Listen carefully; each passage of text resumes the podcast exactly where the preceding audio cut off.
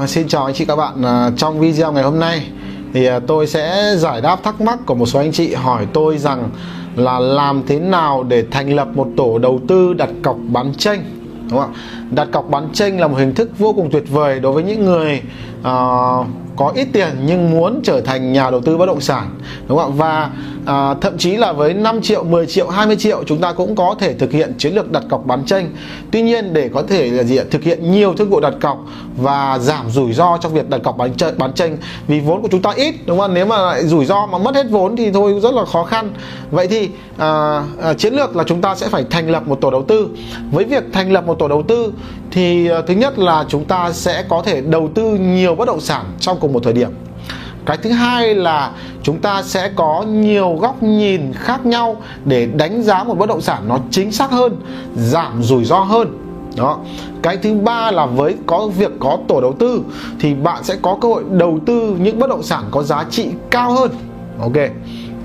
Và điều thứ tư nữa là khi có tổ đầu tư thì cái việc thực hiện đàm phán, thẩm định một bất động sản nó sẽ dễ dàng hơn vì các bạn sẽ có đồng đội để phối hợp với nhau. Đó. Cái thứ năm nữa là khi chúng ta thành lập tổ đầu tư thì bạn sẽ có nhiều thông tin bất động sản hơn để lựa chọn đầu tư. Đó. Và cái điều tuyệt vời thứ sáu nữa khi chúng ta thành lập tổ đầu tư là bạn sẽ có nhiều nguồn khách hàng hơn, nhiều nguồn khách hàng hơn. Vì tổ đầu tư của chúng ta, mỗi người khi họ đầu tư rồi thì họ sẽ có trách nhiệm tìm kiếm khách hàng để nhanh chóng bán bất động sản này đúng không ạ? Đấy là những cái lợi thế tuyệt vời nếu như chúng ta có một tổ đầu tư đặt cọc bán tranh uh, bất động sản. Vậy thì bài toán là làm thế nào để thành lập tổ đầu tư? Thì uh, uh, chúng ta phải lưu ý có những uh, điều mà chúng ta phải uh, có được uh, phải tiêu tiêu chí phải kiên quyết phải có khi chúng ta thành lập tổ đầu tư. À, cái tiêu chí số 1 khi thành lập tổ đầu tư là bạn cần những người à, đam mê à, sẵn sàng cống hiến thời gian và tiền bạc dành cho cái nghề này. Tại sao lại như vậy?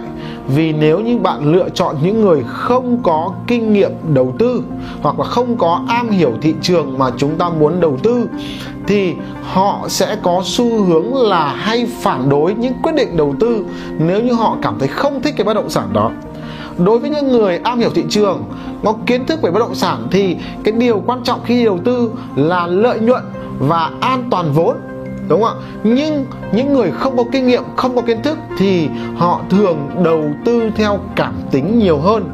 Ví dụ như cái bất động sản này họ không thích, họ không thích hoặc khu vực này họ không thích thì họ cũng không đầu tư và rất dễ xảy ra cãi nhau trong đầu tư. Đó hoặc là họ không có kinh nghiệm thì họ lại đầu tư theo cái tình huống là họ lại ham tiền, họ lại nghe những câu chuyện ở đâu đó là mua cái bất động sản này lãi như thế nào đó, thì họ thường là dục ra quyết định đầu tư vội vàng và dựa trên lòng tham hơn là dựa trên sự hiểu biết. Đó, nguyên lý số 1 là khi thành lập tổ đầu tư, đầu tiên các bạn hãy kêu gọi những người có, đều có, những người có kinh nghiệm và cùng quan điểm đầu tư với nhau và tốt nhất là nên có kiến thức và kinh nghiệm đầu tư rồi. Đó là tiêu chí số 1 cái tiêu chí số 2 để thành lập một tổ đầu tư là à, những người này những ngày này à, đều phải bỏ tiền nhá.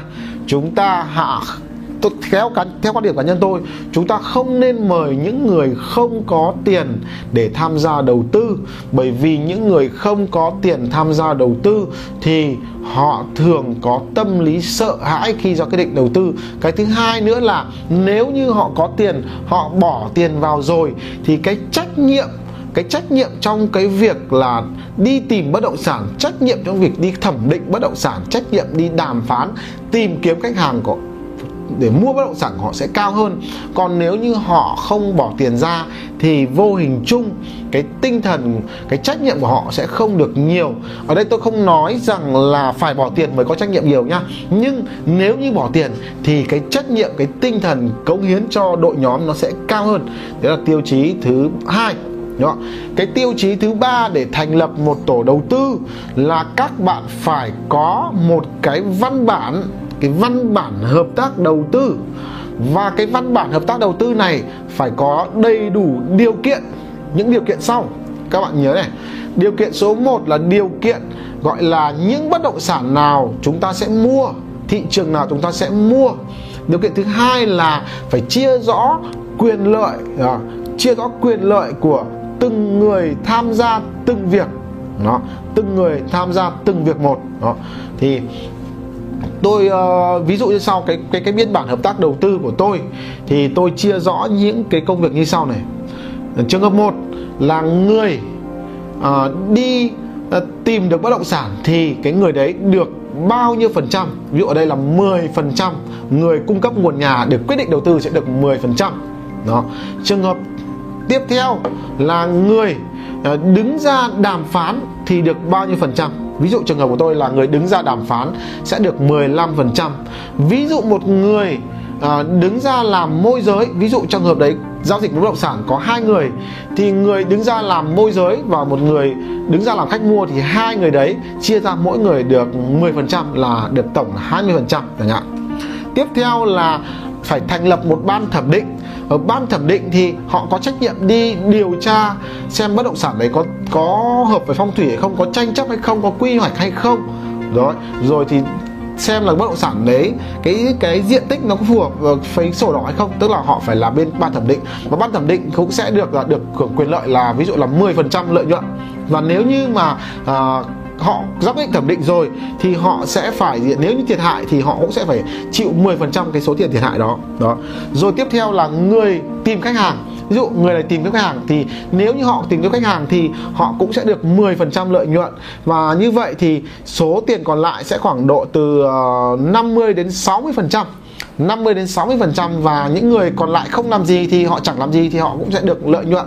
Đấy. Còn những người đi làm thì họ có có công. Đấy thì uh, vừa rồi là tôi chia sẻ các bạn cái phương pháp để thành lập một uh, tổ đầu tư.